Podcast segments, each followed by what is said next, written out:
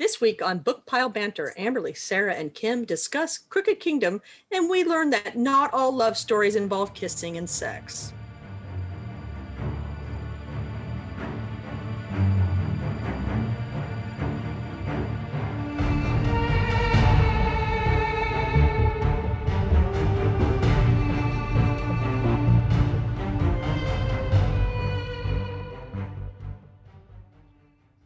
Welcome to Book Pile Banter. This is Amberly with Sarah and Kim. Today we are going to discuss Crooked Kingdom, which is the second book in the duology for Six of Crows. It is by Leigh Bardugo. It was published in 2016. 2016 by Henry Holt and Company. It is a young adult fantasy for ages 12 to 18, grades 7 and up. And as a brief little plot, the crows must face the consequences of their choices from the previous book, Six of Crows. They are in hiding as they figure out how to get their money from Jan van Eck, which, of course, can only be done by kidnapping, bribing, and tricking, tricking the entirety of Ketterdam in the process. It's going to be another one of those days where I just can't say things. So I just this moment Mm-hmm. Remembered that while I haven't read the book, I've seen the show. I told you And that earlier. I now know what we're talking about. Wait, so last week you didn't know? No, I no, I knew, but between Oh. recording that and recording now, I had no idea what we were talking about today. And, I and her earlier, earlier er- asked her earlier, and I'm like, you know, Crooked Kingdom, the next one, you know, sh- Shadow and Bones, and she just looked at me like I was saying words and they meant things, and it meant nothing often- to her. You you often say words that mean things, yet put together they don't mean anything. So yes, yes, you know these characters. Yep, I, I You're- know what you're we're talking to- about now. You're about to experience some huge spoilers. Yay! massive ones. Um okay, so to debrief you, Kim, and I might need your help with this, Sarah, because this plot is a little uh wobbly is the only word I can say, and not like it's like It's precarious, such but a like mess. Such a mess. it's it's a heist. It's just a different type of heist, which means we've got all of these different aspects all being juggled at once. And you've got to kind of anticipate them, and then you know things don't go as planned, and they you know have to fix them, and then you get to the end of it, and you wonder did it actually not go as planned, or did it actually go as planned all along? Which sometimes these books hurt my brain because sometimes there's a little level of convenience to everything succeeding. So But that exists in just about any storytelling. True, true. Okay, so at the end of the last book, and give me just a second here because I want to make sure I say this right. And I realized at the back of this book that there is a pronunciation guide. so oh, it That's helpful. did you not realize that, Sarah? No, I said that's helpful. No, I thought I heard Sarah go, "Oh, like, oh, I didn't know Well, that." Yeah, I also I didn't realize I already dropped it in the library box though, so I can't even open it to double check. Um, Oh. but yeah, We're I do remember seeing that I it at the very understand. so at the very end of the last book, Jan van Eck, who is a merch guy in Ketterdam. Well, they A call rich him merchant. rich merchant. Yeah, he's one of the merch count council of merchants uh, members, and they he had tasked the crows with retrieving Kuwei, who knows how to make parem. I think I said that right. And they get back, and he double crosses them, and they triple cross him because he's decided he's not going to give them the money he owes them. And they trick him by changing his son, who's working with them, to look like Kuwei so he can't get the actual Kuwei who will make parem for them. so that's that's the very end of the last book. So at the very beginning of this book, we are going through the process of them trying to figure out basically how they're going to get their money. And they're Oh, hiding Andy Nej. and Inej. Oh yes, and Inej had been kidnapped by Jan Kind Van Eck. Big part of the start there. My brain suddenly blanked on the first portion of this book because this plot is is is heavy. It's there's a lot of it. There's a lot of elements kind of interweaving. Um, and so they're trying to get the first half of the book is them essentially trying to get Inej back from Jan van Eck, which it, it's a heist. There are elements, you know, they they plan, they trick, they. I can't even remember how they They kidnap Alys. Oh yes, they kidnap his, His pregnant wife. Yeah, they, they kidnap his pregnant wife, who is Wylan, his son's stepmother.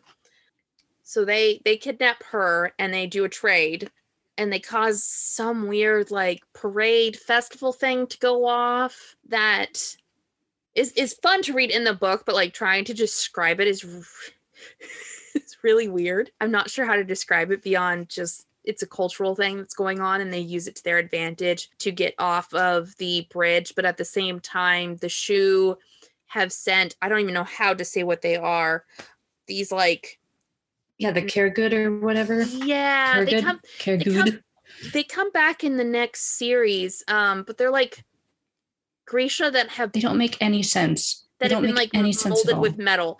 They they make more sense when you read um Rule of Wolves. But you haven't gotten that Right. from me yet, so you don't know that. Um, Yeah. They they make more sense in that book. They go back to them and explain them more. Physically, though, they make no sense. No, no, they they, make metal no sense. They're like, oh, they hollow out their bones and then they put metal in them. Like, okay, putting metal under their skin makes them harder, like heavier than hollowing out their bones. So how can they fly? It does not make sense. And they're not Grisha. They're just normal people.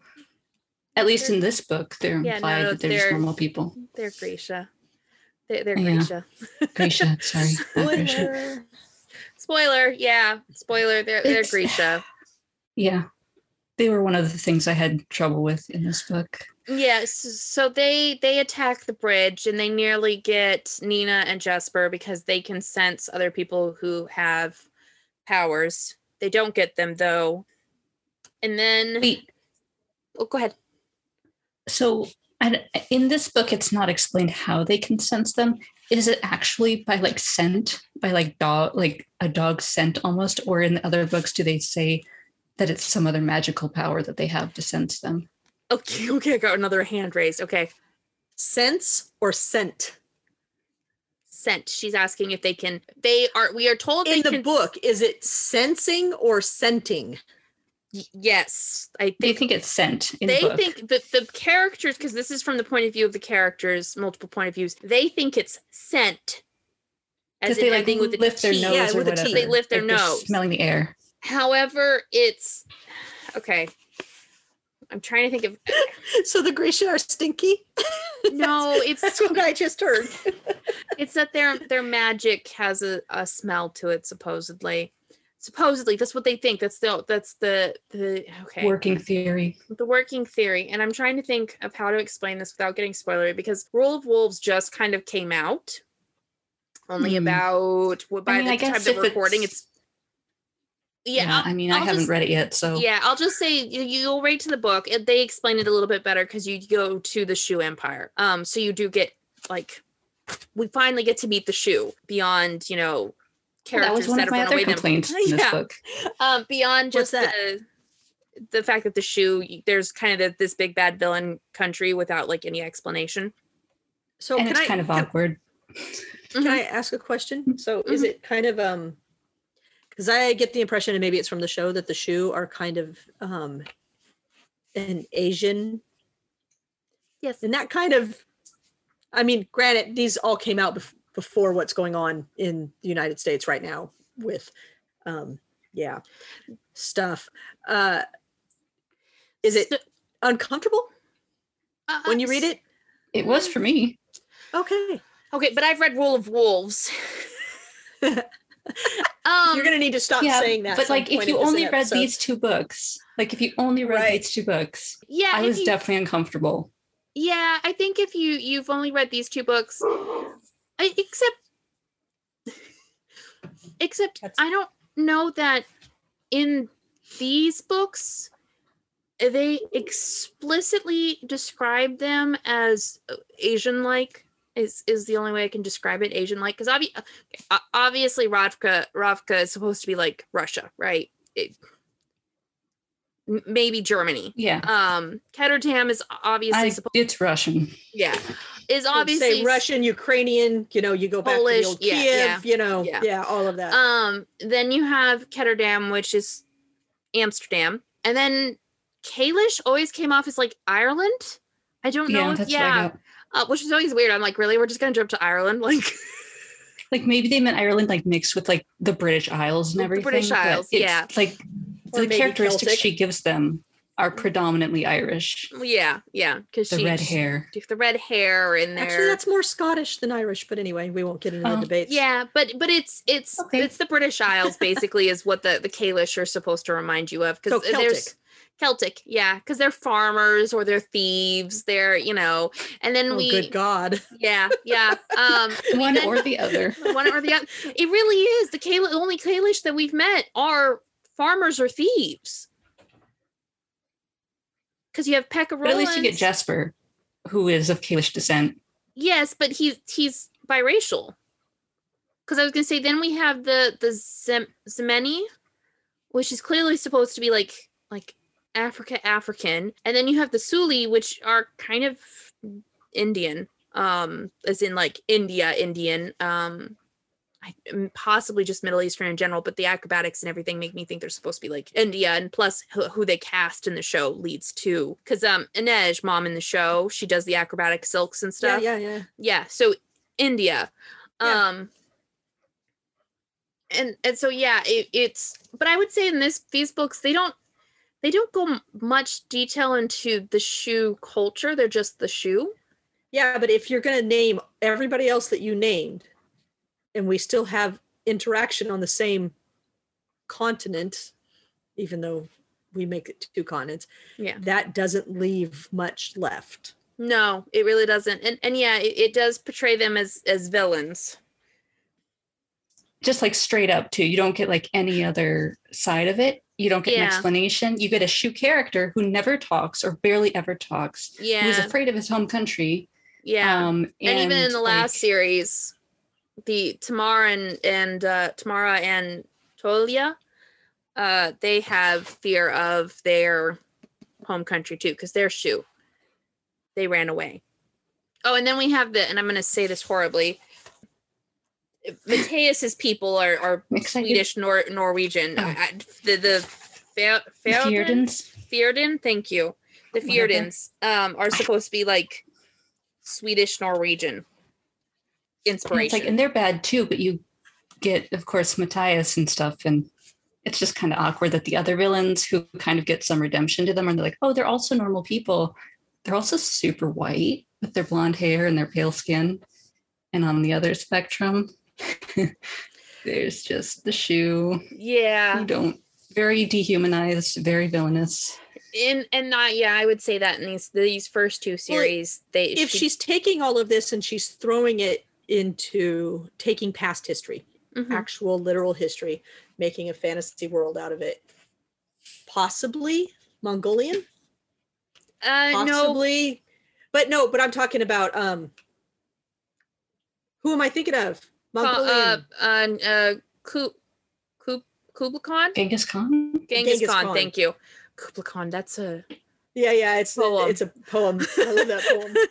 um i well okay so i will say because in the next series we get more descriptions of gardens and oriental that removes it from that kind of mongolian aspect no, that removes the nomadic aspect that kind of favors mongolia and, and makes it much more uh, chinese Are they a horse-based empire or are they No. No. Okay. no they we it, it, at least in rule of wolves this isn't too spoilery they go into like massive discussions about gardens and and a lot of um So Imagery still that- stereo, stereotyping Asia. yeah yeah it, it's yeah um It's, yeah. it's this is one of those weird situations where you want diversity in reading and leigh bardugo has made an effort to create an array of cultures in one book and give you diverse characters and different perspectives and stuff and some she does a really good job on. Other ones feel like they get the short end of the stick and particularly when looking at six of crows and crooked kingdom we don't have characters like tamara tamara Tamar Tamara. Tamara. I think it's yeah, and told yeah to kind Oh, I of wrote down her name somewhere. yeah. I'm just not sure how it said, but we don't Oh, have Tamar Tamar. Okay, or Tamar. Who knows? Um, T A M A R. yeah.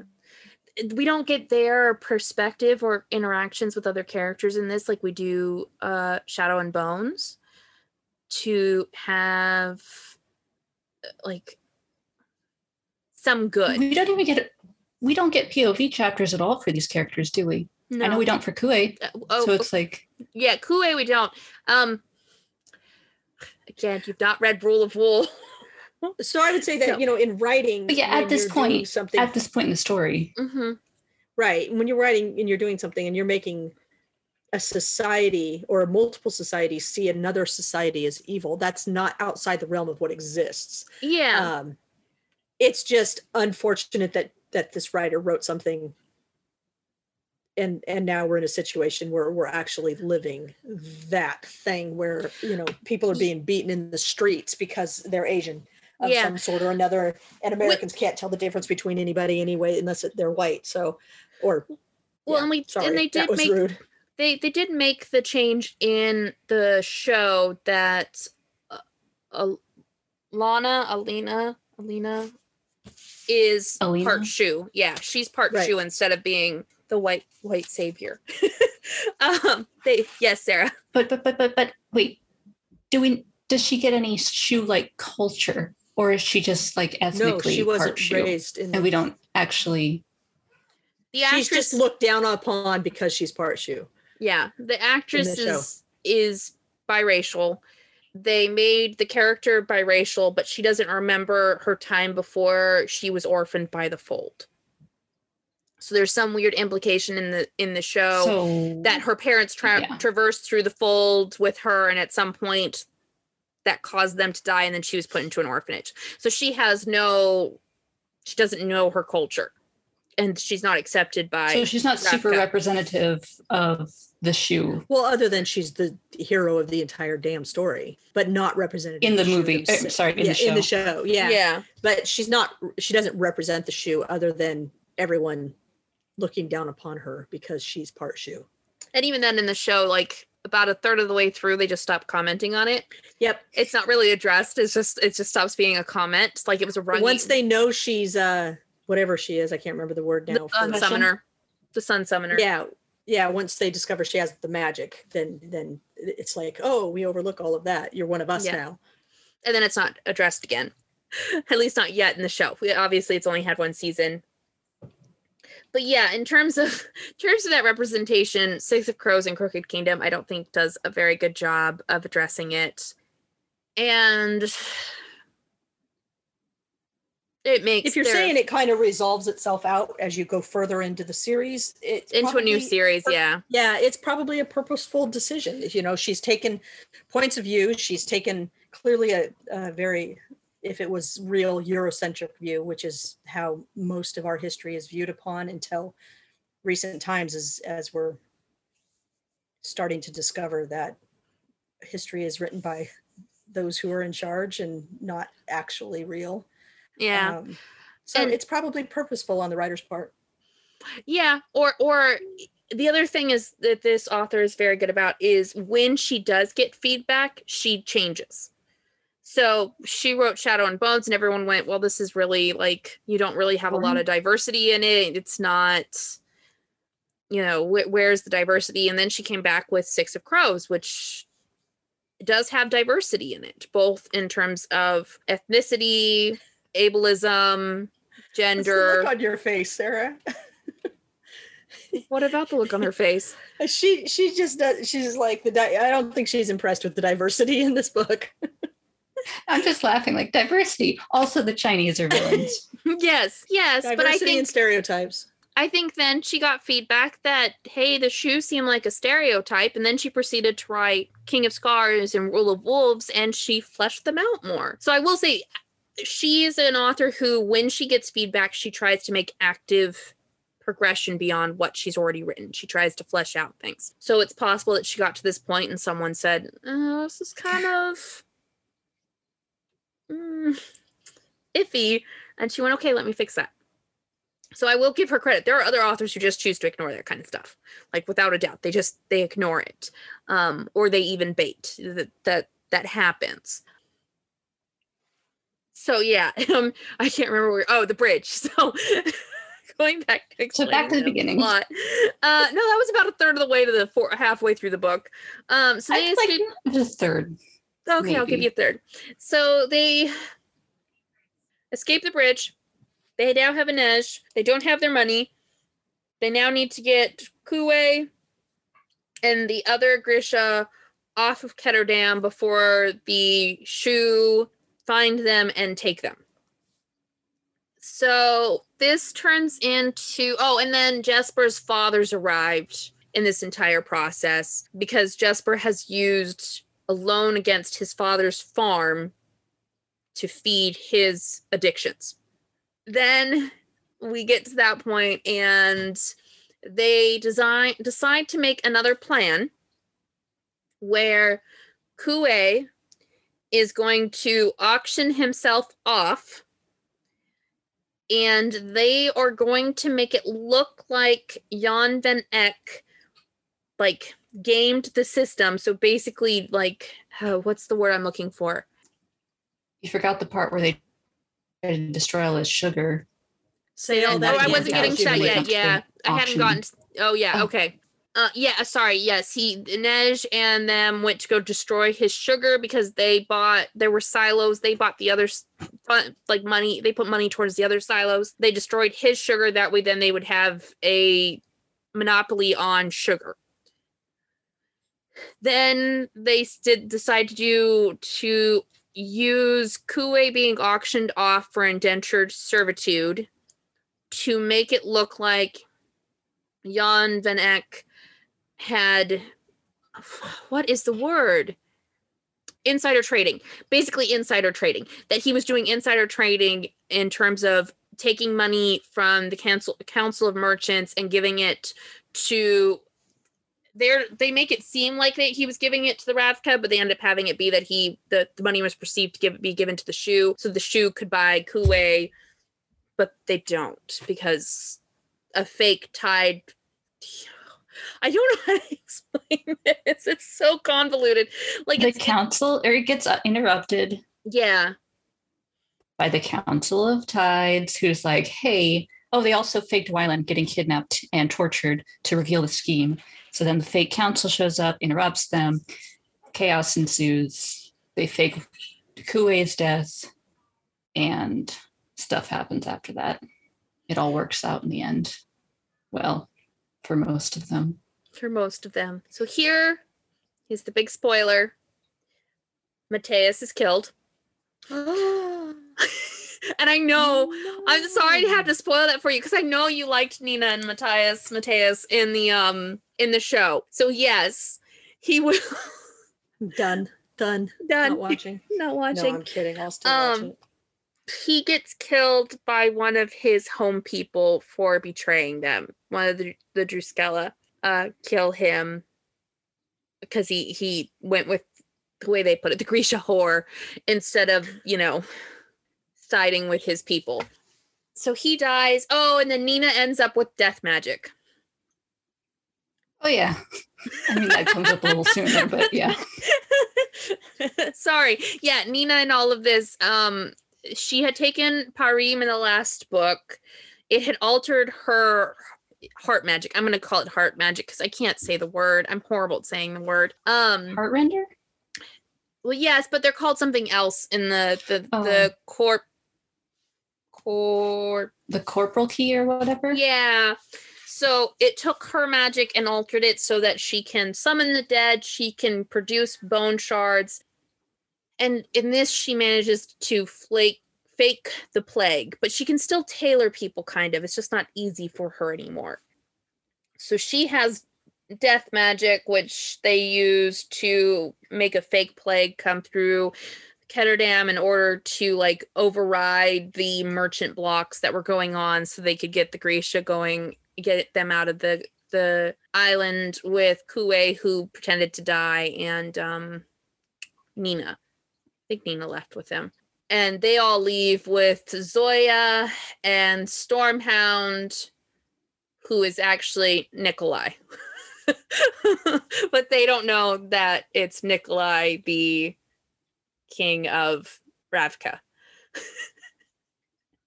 oh, and and Genya. Genya was with them too.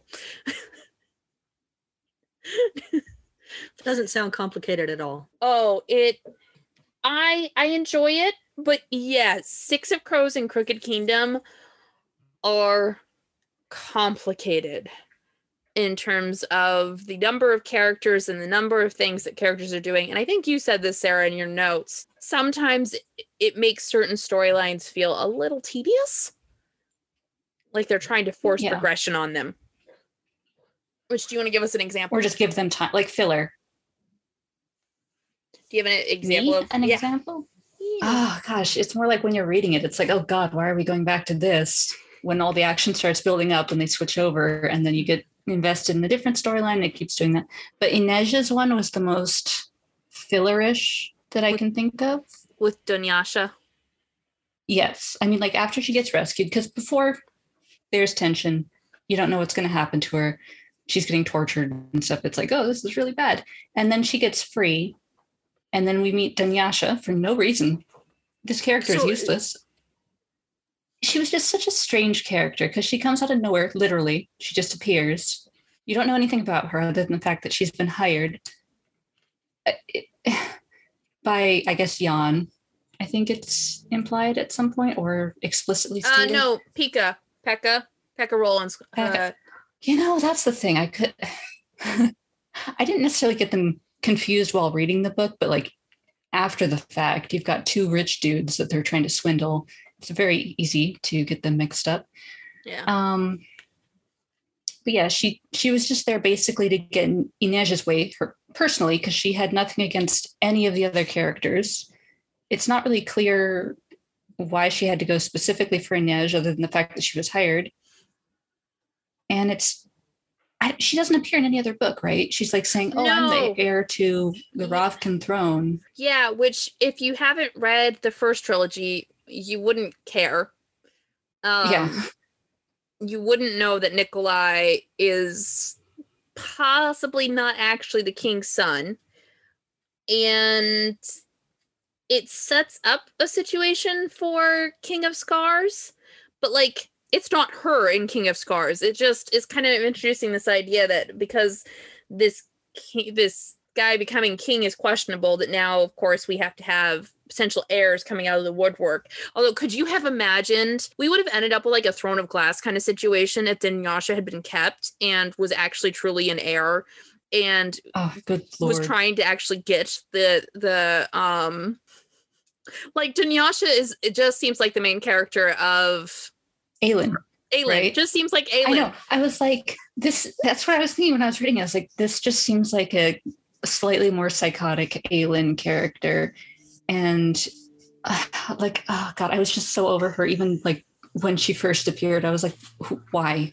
Why are we doing this? This is not necessary. This is just to add meat to Inezja's story, but it's ultimately pointless because she eventually kills because she eventually kills Dunyasha, and the story is resolved without any change. It doesn't change any part of Inezja's story. Like, eh, it's just like the story would not have changed if Dunyasha didn't even appear. So this is total gossip. total, total gossip. But it is it is believed by the book community that at one point Sarah J. Maas and Leah Bardugo were friends. Oh, And it is believed, and I'm not going to repeat what was said. I'm just Leigh Bard- Bardugo has said that there was an author who insulted her, who called her derogatory things based off of her appearance. And it's believed she's never named who it was, but it's believed that it's Sarah J. Maas. And so a part of me wonders if this is like some weird, like weird, like slight to take like the char- one of the main characters that you know started Sarah J. Maas's career and to make her own variant because I think she even has like the really pale hair. yeah, Yeah. white blonde hair, is a sa- an assassin, like Yeah. specially trained. It's like oh, secretly might be, you know, a princess and, and just kills her. If it's like some weird like nod or slight towards Sarah J. Maas.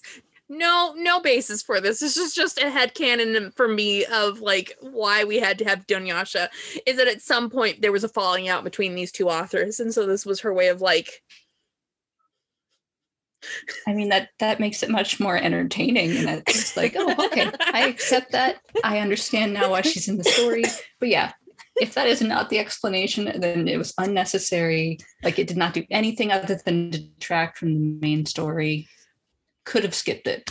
yeah, yeah, it really like it it added other than just keep Inej occupied.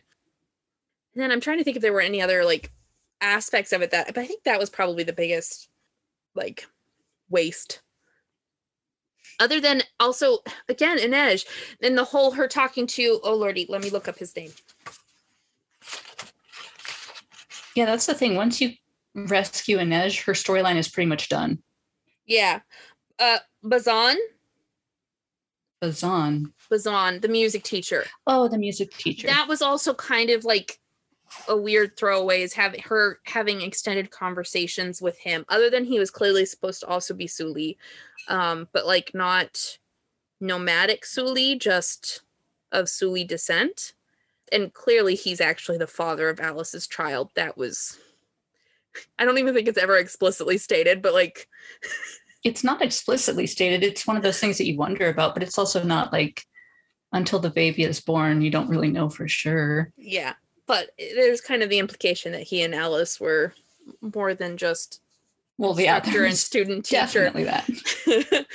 but again, we have the situation where we were creating conversations for Inej to have that then just Yeah, it was just there to, you know, thicken her chapters, basically. yeah. Um, which I don't know. I would have been I would have been okay with sparser Inej chapters and just stuck to really what needed to be gotten to and not so much trying to give her equal time. I did like the uh and I think you commented on it. I did like the parallel from the last book with her and Kaz. Let me see if I can find it. Oh, where they revisit that moment. Yeah, but she says something that I think, like, okay. So in the last book, we have the moment where Inej says, "I will have you without armor, Kaz Brekker, or I will have not have you at all." So then we have paralleling that in this book.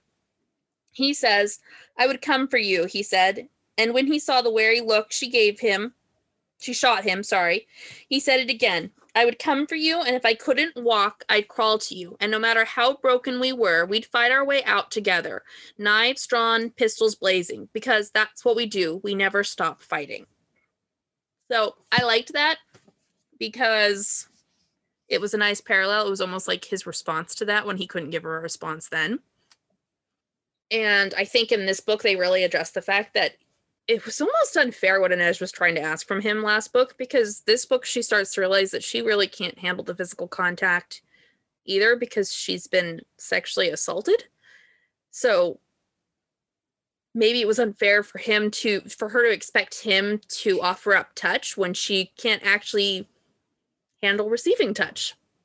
So, I did like that. I think that Hmm. repaired that moment nicely. Do you agree?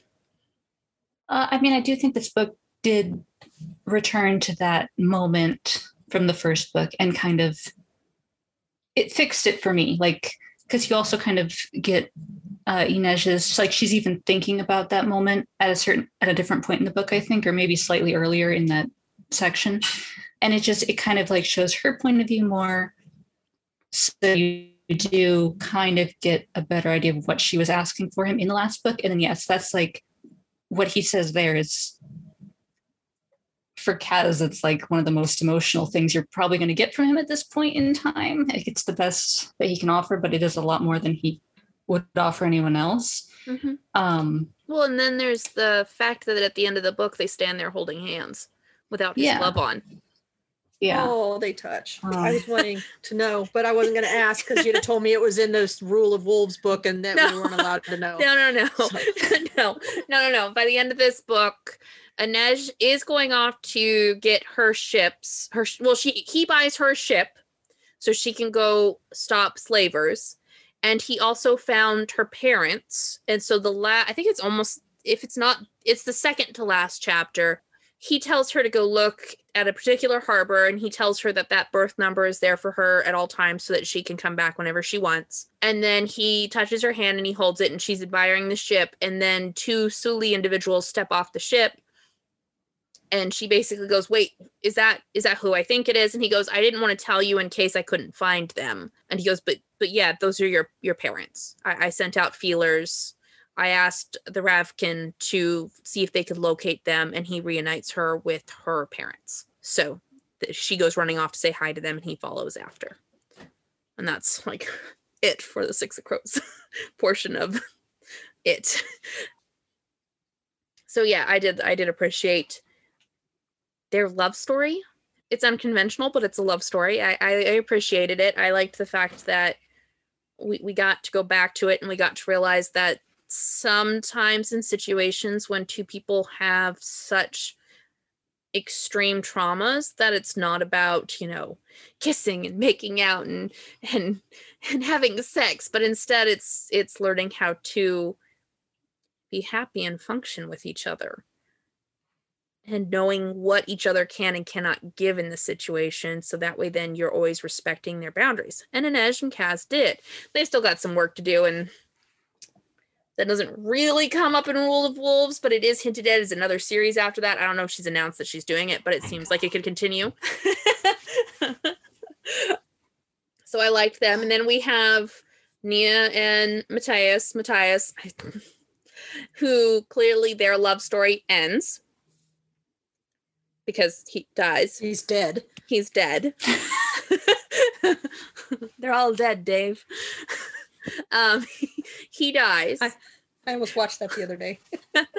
and then and then we have which I think is actually my favorite, Jesper and Wylan. Waylon. Right, consult the book here. I call him Wylan, but I have no idea. W Y E L U H N for pronunciation. Spell that again. Wait, W Y L. W Y E is the first section for the pronunciation, Uh huh. hyphen L U H N. Lun. Okay, so It would be I would Wyland. still say Wylan. Wylan. Wyland. Wylan. Okay. So we then have Jesper and Wylan, who are adorable. And they finally end up together in this book. The very end. Very, very end. After freaking Jesper and his dumminess kisses Kuwei, thinking Kuwei was Wylan because Wylan had been magic to look like Kuwei.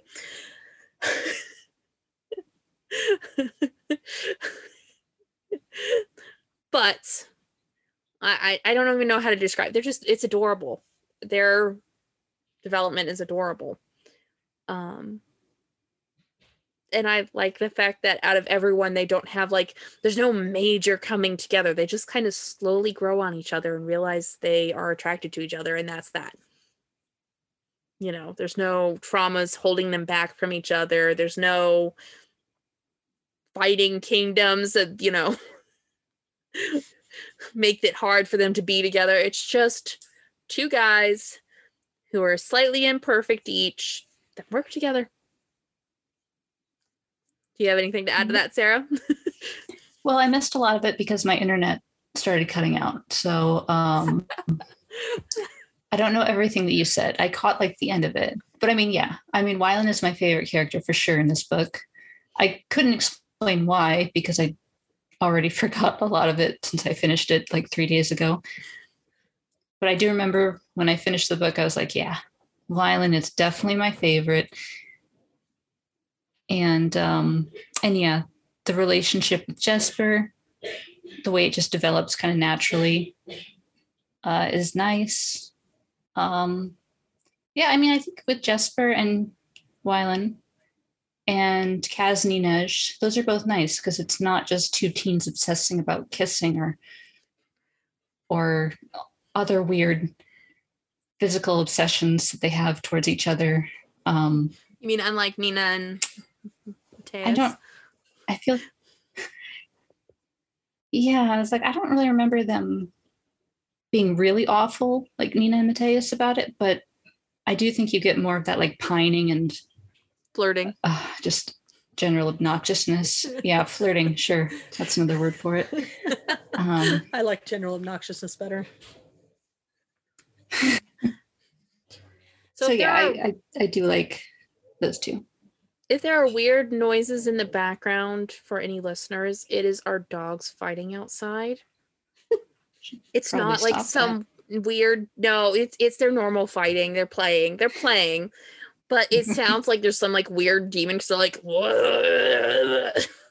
at each other. the podcast isn't possessed, it's just dogs.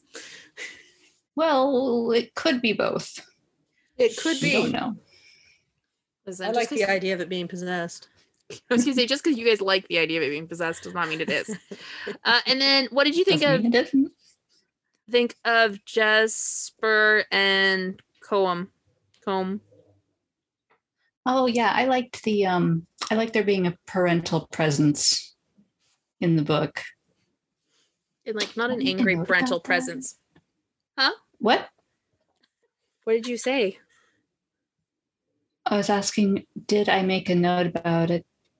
I think you did. Oh, yeah. I just said that I liked seeing at least one of the characters interact with a parental presence or a parental unit, having that wholesome family connection, which none of the other, well, I guess Inej references it, but obviously it's not something you see in real time, given that she was uh, kidnapped and sold into slavery. Yeah. Um, so that that was kind of refreshing. It also kind of emphasizes how young the other characters are, like the fact they are just teenagers. Mhm. And he didn't get killed, so you know that's that's good. Yeah, because I think they're between the ages of Like 15? 17. 15 to 18. Yeah, 18, because Matthias is the oldest at 18. 18. And then I think Wylan is like 15 or 16. I think he was 15 in the last book and He was, like, almost 16? Yeah, I don't almost know. 16. Um which is so weird because he gets to the end of this and is going to be running a merchant empire at the age of 15 with Jesper. Jesper's robbing the cradle there. I think he's only supposed to be 17. Yeah, still at those ages.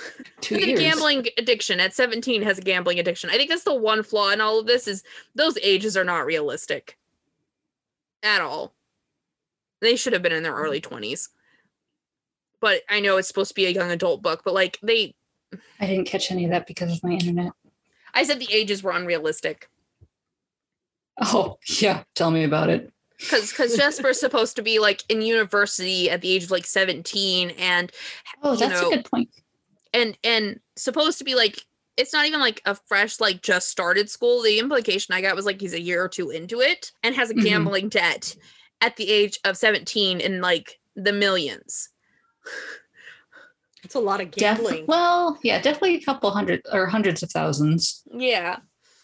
Um and was able to like get a loan against his father's farm at the age of 17 Well, his dad did that. Yes for no, school.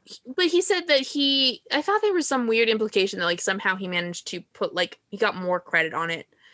Um Mm, I just got that he asked for the loan from his dad for money for school. And so his dad put a loan on the farm and then it got called due thanks to the merchant connections, um, okay which is how we ended up there.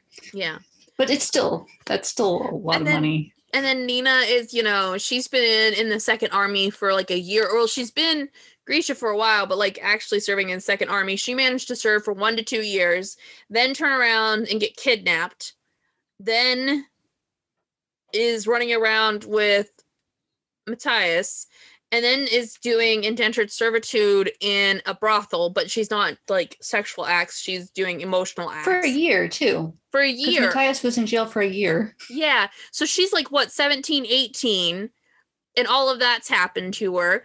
Um, you know, Kaz Kaz is the only one that actually oddly enough makes the most sense, but that's only because like he lost his brother at the age of 8, 9 and had to learn how to Okay. And had to learn to survive. So he's probably what 16, 17. So that's 7 years that he's like learned how to handle all of this, although his skill levels seem well beyond that of a teenager. Danny, get off. Don't growl at me. So yeah, the ages seem absurd. which is pretty typical for a YA book. But yes, Yeah. even Yeah. so, even though it's expected for YA, it always makes me roll my eyes It's like, okay, here we go. A plucky teen prodigy. Every Well, single one of them. and how which i i did not read young adult when i was a young adult i read adult literature You can blame me for that. but like Which how part? do you the, For reading the, the, the the, adult uh, literature literature as a Oh.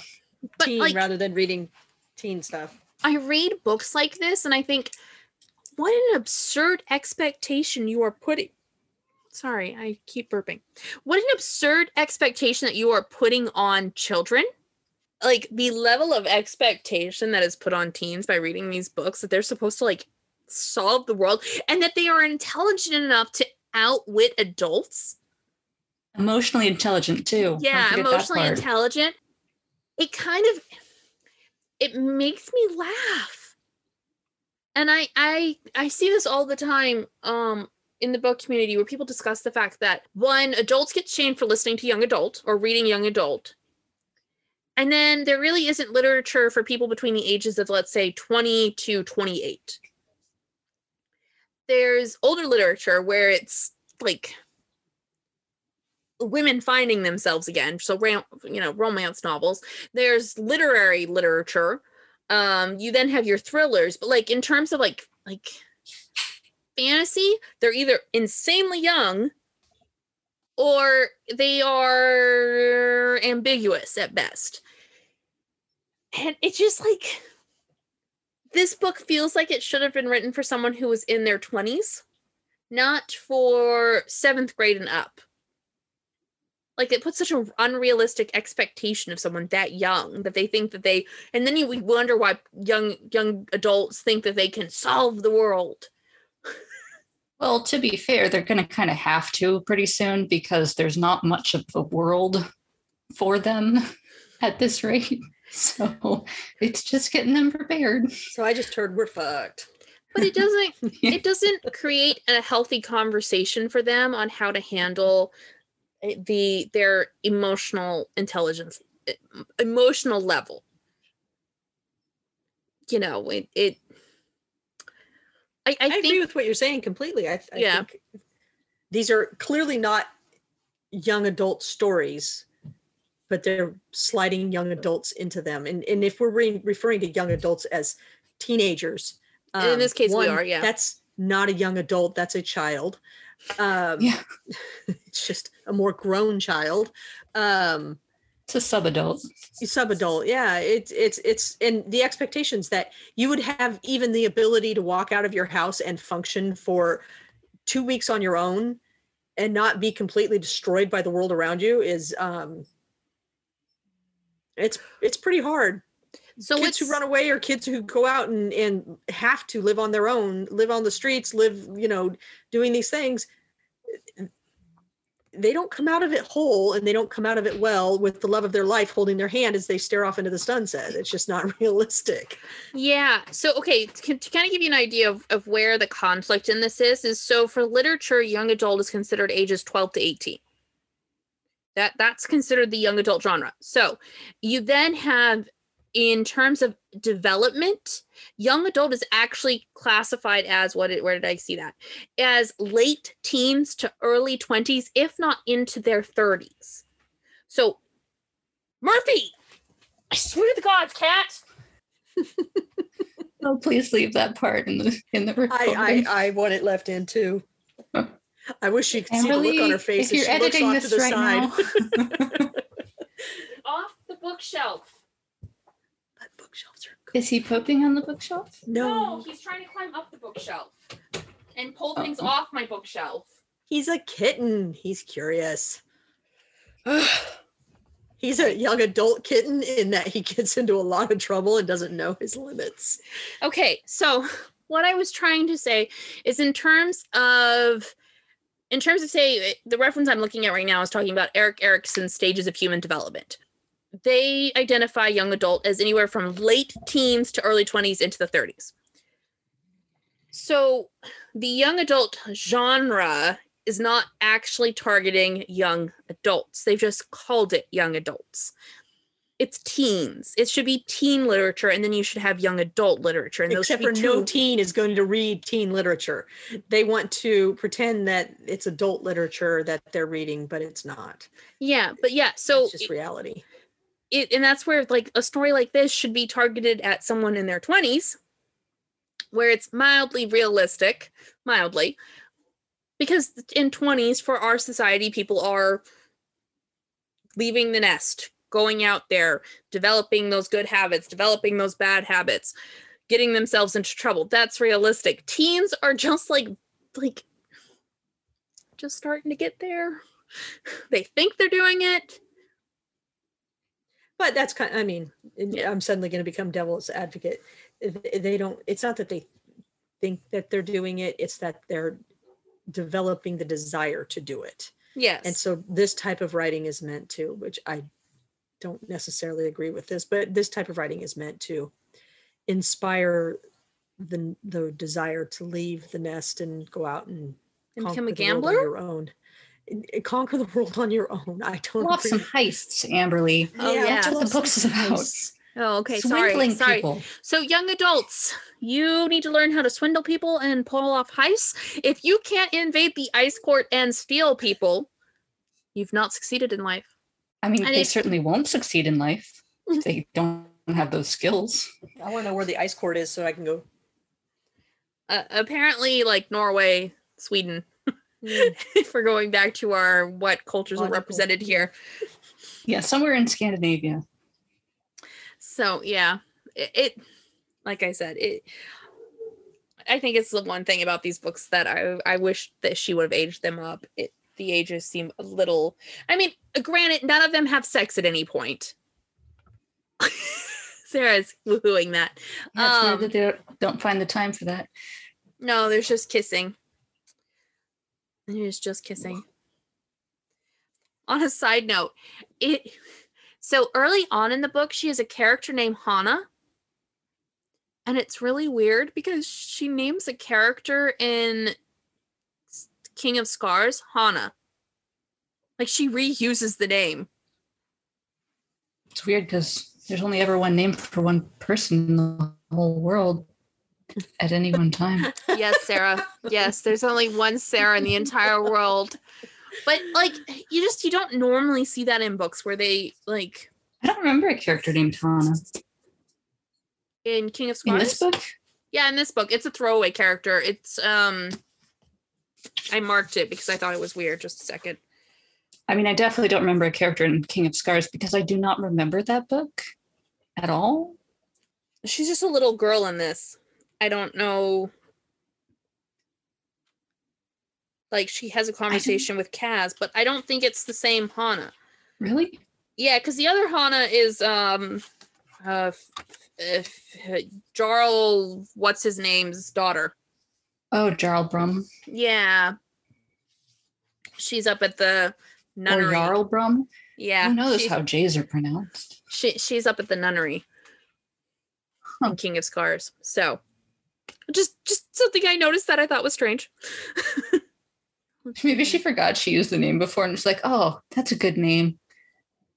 I don't know. I'd like to know. Just, I would yeah. like to know the reasoning behind that, but I do not have the reasoning behind it. But yeah, I had noticed that. I'm trying to think if there was anything else I noticed. The last chapter with Pekka Rollins. Why end there? Yeah, it yeah, I don't because honestly, it's see, I think uh, that that last chapter. I mean, it is kind of concluding Kaz's revenge story against Pekka Rollins, which is a big driving factor, but it definitely disrupts the sense of completion that you get from the previous chapter with Kaz and Inej. So it's it both makes sense to include that chapter, but maybe not there at the very end I don't know. Or like maybe it didn't need to be necessary at all because it's already implied that he was taken care of because he ran off to go hide with his son. Um, yeah. Yeah, I was I was wondering if you'd come to that same conclusion because yeah, I was just like, I don't I don't know why we've never had a point of view from this guy. And while we have had one or two random point of views in the past, I think no, I think isn't he the point of view on the last chapter, of the last book? think so. I just thought we got a random point of view from him at one other time, but I could be wrong. Maybe. I could just be thinking of that single chapter. I don't have the book, so I can't check. Uh, it would. sound? It, it's the cat using the litter box. Oh. Lovely. He's scratching the wall to clear it. You get to hide stuff because you know the wall's going to help him. I didn't think that we had gotten more of his point of view. Is that Murph again? No, it's Drogo. Oh, Okay, we were talking about that last chapter. Yeah, I I can't remember if there was another if there was an, another chapter from him. But even then, it's still I don't know that it added anything. yeah, I mean, the only thing it really explained is that he's not going to come back. That Kaz has successfully destroyed his merchant empire or whatever. Yeah. That's really all it sums up. Which I mean, she could have just implied without earlier chapters. It was like implied that he would eventually come back. So if she hadn't mentioned that, if it was just like he's been taken care of, then she wouldn't need to add that extra chapter in. Was it really necessary to kill Matthias? No, I don't think so. I think she just wanted to clear Nina to continue a storyline that wasn't revolving around him in later books. Possibly, I don't know what goes on in like Rule of Wolves with her. I don't remember what was going on with her in King of Scars, She was going but to I feel like him. since she is, yeah, that's that's the only part that I remember is her trying to like do something to bury him, um, and like preserving his body while And she was trying to bury him or something like that. and then spy work. Um, uh, no, see, I don't remember that the rest of it. But since I think she's either said she was a bisexual character or implied it at some point, I feel like she just wanted to open up her romantic options again to explore that part. Because I mean, I will neither confirm nor deny. Matthias dying, like, yeah, that's true. It's probably referenced at some point in Rule of Wolves. Yeah. So how many books are there Um, between this book and Rule of Wolves? One. There's King of Scars and then Rule of Wolves. King of Scars. So could we skip King of King of Scars and just do an episode on Rule of Wolves? that way we can get answers to all of these these things. no, that no, because there's a lot of stuff that happens in King of Scars that sets up for Rule of Wolves. And I wouldn't want to shortchange Sarah in being able to talk about Nikolai as much as her heart desires. Oh man, the three seconds we got of him in this book, I was like, oh my god, I forgot that I love this character. now I remember. like if he had been in it even slightly more, he would have been my favorite over Wylan, even though he literally appeared for like two pages, um, two pages worth of text. Which character is this? like, oh, I love him. He, Nikolai. oh, you haven't met Nikolai in the show. He hasn't come up yet. He ends up being the king of Ravka um, because uh, the king and Has he queen. been casted? I don't think so. Sorry. Eventually, at one point, that's the. Darkling manages to take over the kingdom, and the king and queen go into hiding, and then they defeat the Darkling, and he becomes king. Although it's questionable whether or not he he is his mother's child, but it's questionable whether the king is his father because he doesn't look like him. Um, and he, while he is not at court, he is a privateer named Sturmhond. Sturmhond. Um, and so he, he's a pirate. he's a pirate prince. he is a pirate, pi- privateer, man. Privateer. He's a pirate um, who has airships. So, uh, yeah. Ah, yeah. That part's and he's sassy and is adorable. And I love his love story. But we can't get into that yet because that Oh, goes into King of Scars and Rule of Wolves. That Sarah hasn't read yet, so I don't want to give that away to her. Much as I will not confirm or deny Nina's sexuality because she has not read that yet. So, yeah. I'm probably going to be so disappointed when they cast Nikolai in the show, even though I'm not going to watch the show. I'll still see gifts of it, and I'll be like, "Oh, good lord, why that? Why that Yeah. actor?" I don't know. The Whoever casting's been pretty solid so far. Why I've seen gifts. doing- I disagree. Wait, what what casting do you disagree on? Well, casting based explicitly on ex- appearance, because again, I've not watched any part of the show. I uh, I don't like Matthias again because of the whole cleft chin thing he's got going on. I can't look at his face. He looks got a Norwegian though. Like he looks Scandinavian Norwegian. Well, then I guess I just have a problem with that kind of appearance. Who he else? doesn't have Who- blonde hair though. yeah, he I does. think Yeah, he does. He does in the in it's the like a dark blondish color. Not at all what I would picture. At least, isn't it? I don't know. In the gifts I've seen, his hair looks the same color as Nina's, which is like a dark brown. Also, No, Nina, it's- like no, he's I don't definitely like her. Is he? What's the actor's name? Just a second. I guess I hear could just cat look up. Matthias. Yeah, Murphy's in my lap oh, now. His name is Callan Colin Oh God, he's so ugly. Skogman. Why is it just drawings of him? Come on. I need less fan art and more actual human. He's got like a Maybe dirty just- blonde. Yeah, it's like barely lighter than Nina's hair in some of these pictures, but maybe they also have like a blue filter or something. They do have a blue the- filter on them, yeah. Um, because yeah, he he's so got that could affect it. he's got like blonde He hair. just What does other not look like the blonde Norwegian type. Kaz looks like he's 30 in the pictures I've seen of him. I don't think his actor is, but he looks much too old. I mean, all of them look Um, much too old. They, that's just Yeah, but Kaz looks like, again, he looks like he's 30.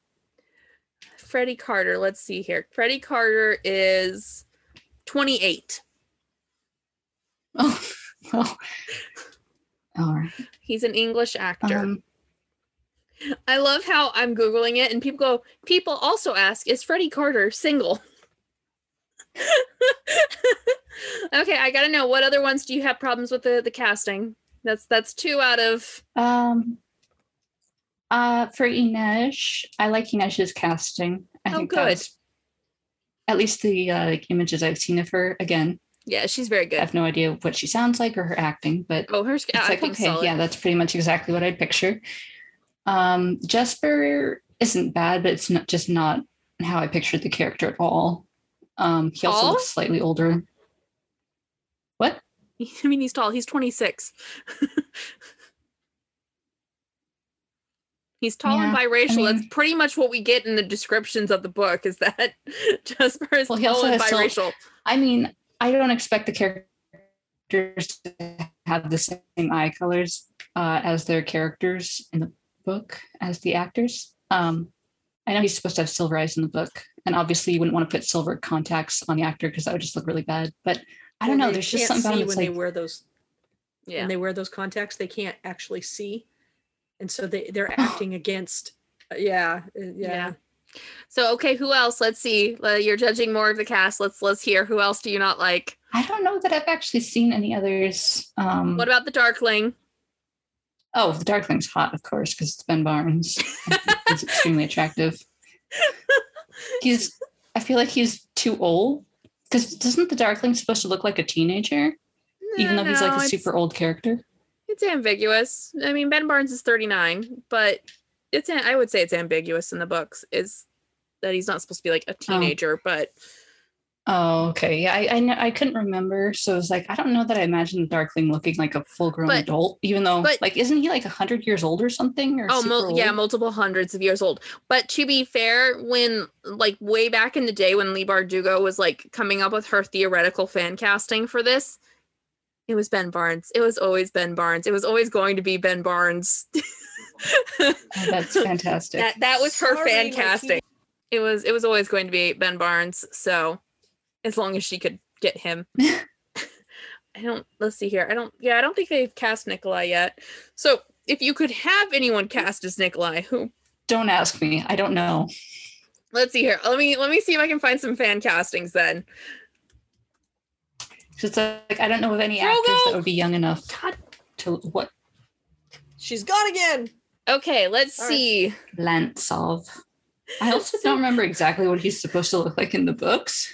so the first one that comes up, oh lordy, let me see if I can find his name. Because I just know that Sarah would not be down for this. So you remember Oh, I'm excited. okay, so okay, this has a couple of different options. The first one, this is not the one I was going to reference. This is just the first one that comes up on this list is Tom Holland. Oh God. Why? He's like He's too soft He's too oh, he's soft. not soft. and he looks too young. And he's, he's like 20 something, but he looks too young. He looks like he's 13 all the time. you you clearly haven't seen his latest movies. um He's he's I working very not. hard on growing up his Im- image. Okay, so so Sarah's not down for that one.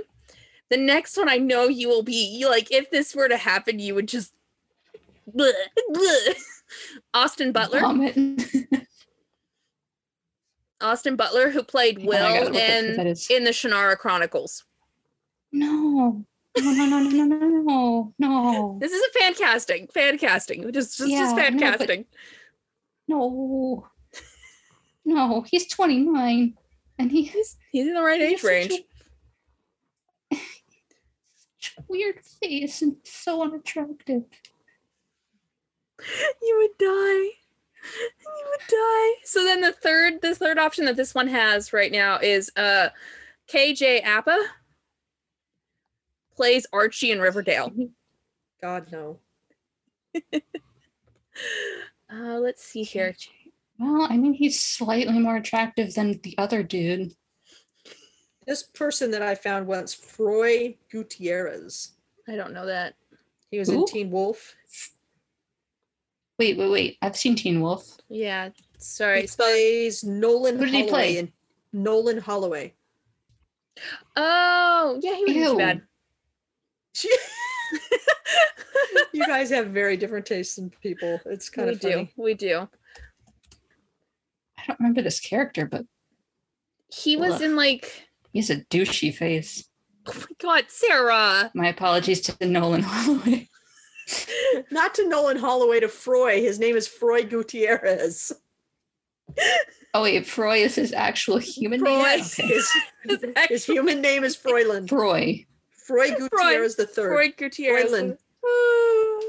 Actually, when he's not like, uh, no, some of these pictures I still wanna. Well, that's the thing. When you're looking at pictures, they're they're modeling, so it's you know it's kind of like the the blue Yeah, steel it thing. It's The model face that just is like, oh gosh, yeah.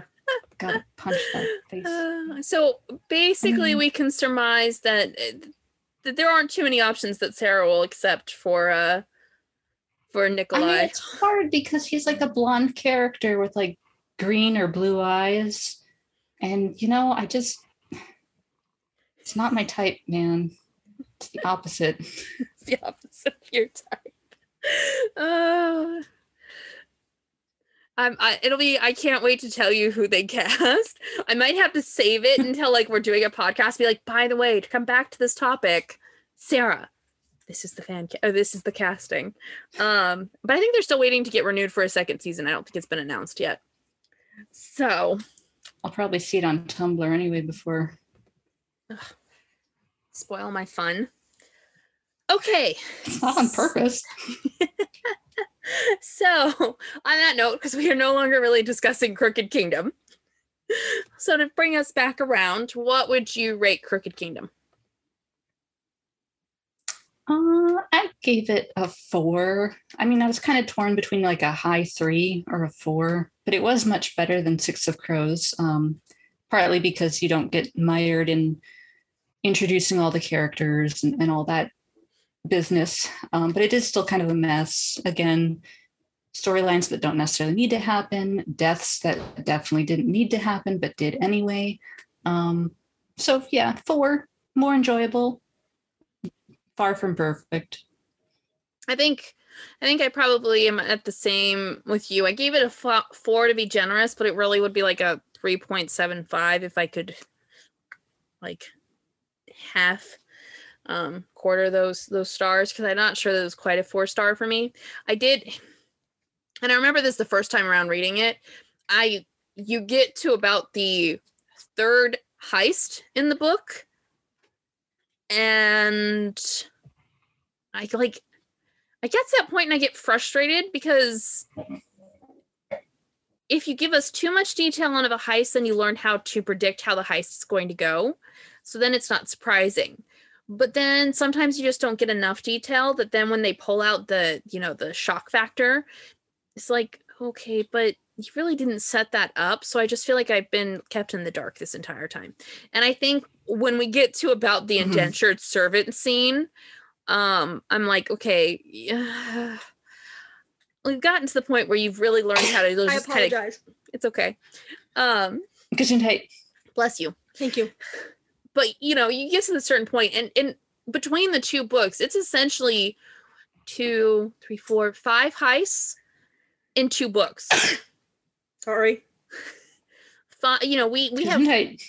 Five five hardcore crimes in two books and that's a lot to cover in two books and you're either like giving too much detail or not enough detail um, and i'm not quite sure which one this suffers from because i got to about the last one and i was like i'd like to finish now doesn't help that i just got my shot and so i've been tired the last couple of days and so reading that last like 150 pages i just I enjoyed it, but I just, eh. yeah. So, but I love the characters and It's I like, love the world. wrap it up, guys. Yeah, yeah. But I, but again, I love the characters of the world. The characters in the world building is very interesting, and I think it kind of saves it in the long run. Um, because there isn't a character that I'm like, please get rid of this character, except for maybe Kuwei. But he yeah, but they weren't really like characters; they were just elements to the story. And I, I, I do. question. Yes. Okay. I've been kind of sitting on this so this this entire time and didn't really want to delve into it, but I'm going to anyway. When you have multiple heists in a good heist story, typically the heists are all leading to a single conclusion. They all relate to each other, build off of each other. You heist one, and then you Mhm. have to heist two in order to resolve one, but then you have to heist three in order to resolve two in order to resolve one. Does that happen in this, or are these just individual heists and that's it? No, they build because in the first Okay. book we have they have to get Matthias out. They get Matthias out so that they can then go to the ice court to get Kuwei out. Then we get But does let me getting let me okay, finish. Okay, okay. In the process, Inej gets kidnapped. So then we have heist three is getting Inej back. We do that. Heist four is I can't remember what heist four is. Isn't it the failed sugar heist? Oh yeah, then they the four is to try and get their money that they were supposed to get from heist two. So they attempt to corrupt the sugar, but that fails. So then we have heist five where they need to get Kuwei off of Ketterdam and get their money. So then they do heist five in order to both get their money and get the Grisha and get Kuwei out of Ketterdam so that the he isn't taken to make more parem. So five builds off of the initial cause two. They build. They do okay, build. Okay, cool. That Um, because that's the only way it works if you're going to do a heist story with multiple heists. Do I you feel like it doesn't build that directly though. Like directly enough. Because there's long breaks in between each heist.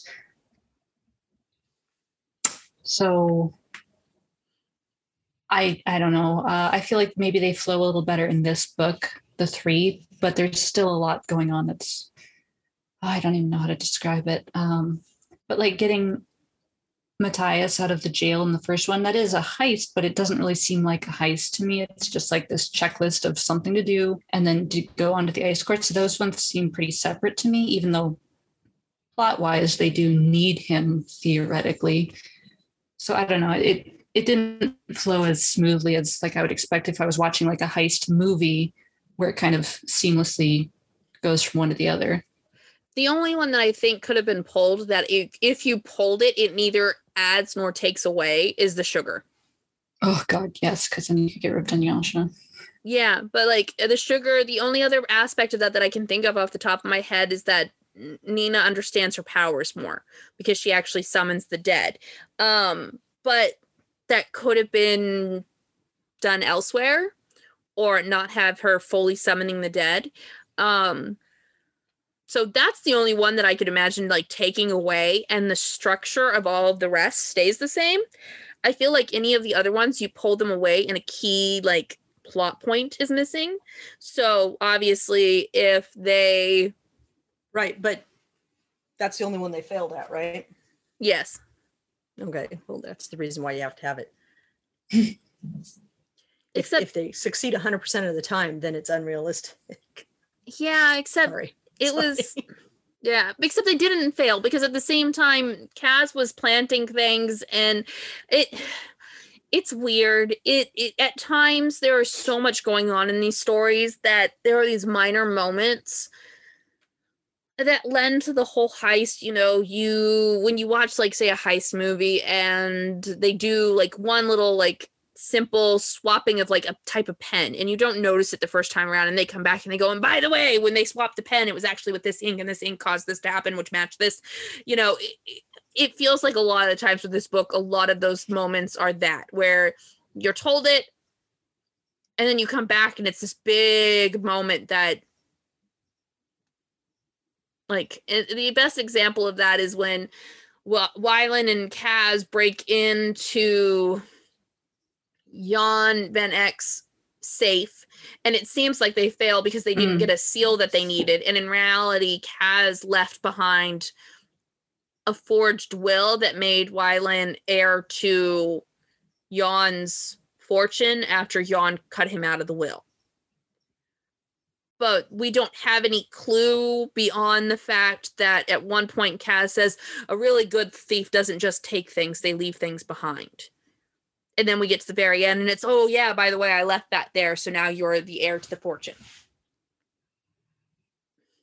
And when you have five heists all leading to that kind of situation, it just it drags a little bit. Um, particularly when you're doing that with six point of views. Oh, That, that's a lot. That's a lot to balance. And so yeah, I got to the end of this and I was I was a bit even reading it the second time around, I was a bit bogged down by all of those details and I was I was ready to be done. So it was a 3.54 for me. I love the characters enough and the world enough that it's a 4.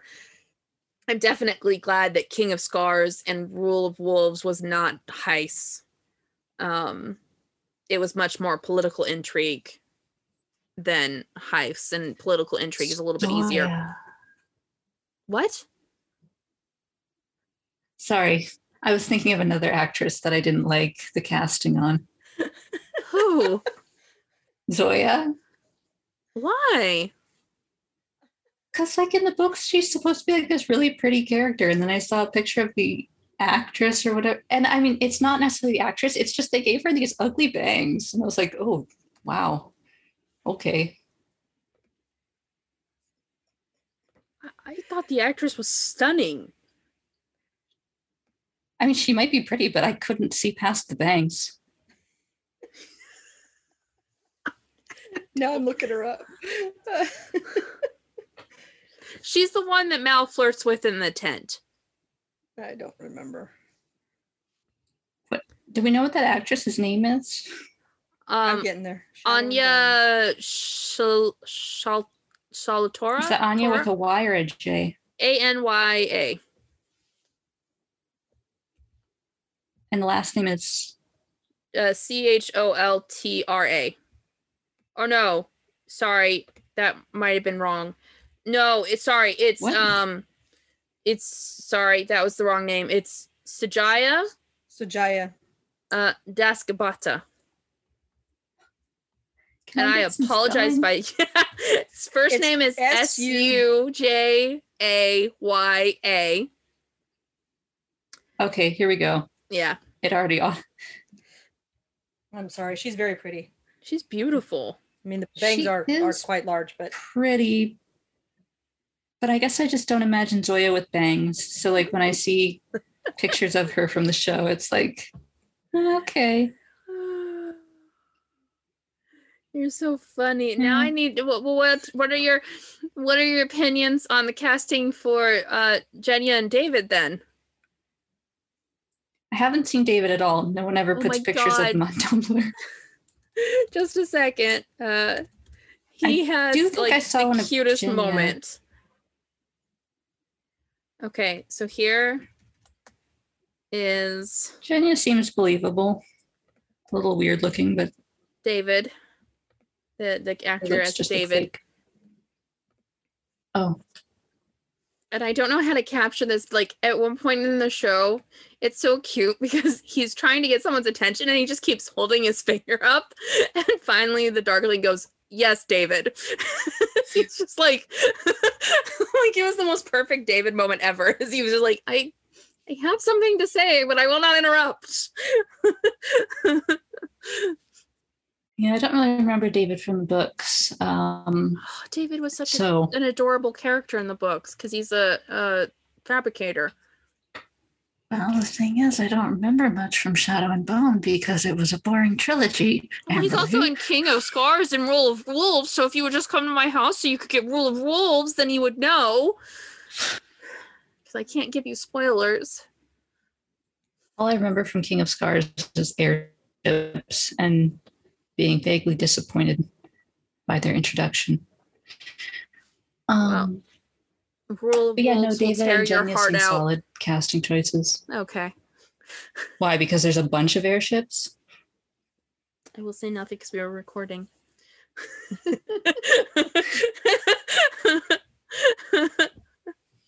um, I'll just say you need to come get the book. I need you to come get the book. Yeah, I once yeah, when Nikolai showed up, I was like, oh man, I gotta read Rule of Wolves because I You miss this character. You do. You do. Um It's prime Nikolai material. So yeah. Plus you gotta get your birthday gift. mm, Mm. Okay, and then you Yep, already yep. said. Oh, go ahead. No, okay. So you already said Wylan's your favorite character. I think for me, I think Jesper. I love Jesper. He he is adorable. I think that's my favorite character. And do you have any books that you recommend? uh yeah, kind of, because when I was reading this, um yeah, uh, but nothing really specific, just the Throne of Glass series, because of the way that she was trying to juggle perspectives. And Mhm. everything. I was like, when I was reading this book, I was like, this really feels like a Throne of Glass like novel. So I was like, oh, so then I guess the other ones would be similar to this. Also, you get a lovely blonde assassin who is at least slightly less annoying than Dunyasha, but honestly, uh, not the greatest. yeah, I don't have I don't have any recommendations other than to keep reading. yeah, that was like, the only thing I could think of that was similar. Yeah, yeah, and then King of Scars and Rule of Wolves. But I can't think of anything else either. I'm like trying to think. Maybe if you like like complex world building, nah, no, because this is for teens and that is not for teens. So if you want a non-teen version of this, then from Blood and Ash, but very not teen, not teen at all. If you are not a teen, don't read from Blood and Ash. That is, uh. If you are not a teen, don't read from No, Blood no, and sorry. Ash. If you are a teen, don't read from Blood and Ash. I mean, you can, but like with parents. So just permission. children and adults. Children and adults can read it. it- it's a much more adult book, but it does have much more complex world building, like um, here in the Grishaverse. Uh, maybe not as much diversity, but world building. And then trying to think if I can think of a book with this much diversity in it. Hmm, I can't. I can't think of anything off the top of my head. I did just read a book and it's not it's not like an alternate universe kind of thing like this. It's um a futuristic book, but it's called Blood Like Magic. And so if you want kind of a focused perspective from a um non-white voice, then I would recommend that. That one's about uh witches in Canada in the black community and then they interact with with some Asian people. There's some trans people. There is a, a one of the main one of the main characters is from Mexico and is a trans character who's sponsored by a Canadian. Um, yeah, that would be my other recommendation, I guess. That's that doesn't come out yet though. Well, it'll come out by the time this episode comes out because it comes out June 15th. But yeah, I think that's it for my recommendations. So on that note, if I can find what I'm looking for, on that note, next time we are going to be reading Red, White, and Royal Blue. So that'll be our next read. And then after that, we will be doing the Hail Mary Project. Yay. Those are the next two two episodes coming up. And our intro and outro music is by Grant Newman and is called The Battle of the Nile from Epidemic Sound. Don't forget to like, rate, and subscribe to Bookpile Banter on Spotify, Amazon Music, iTunes, or whichever platform you listen to your podcasts. We'd love to hear from you on any of our social media platforms, such as Instagram or TikTok. You can find us at book underscore pile underscore banter.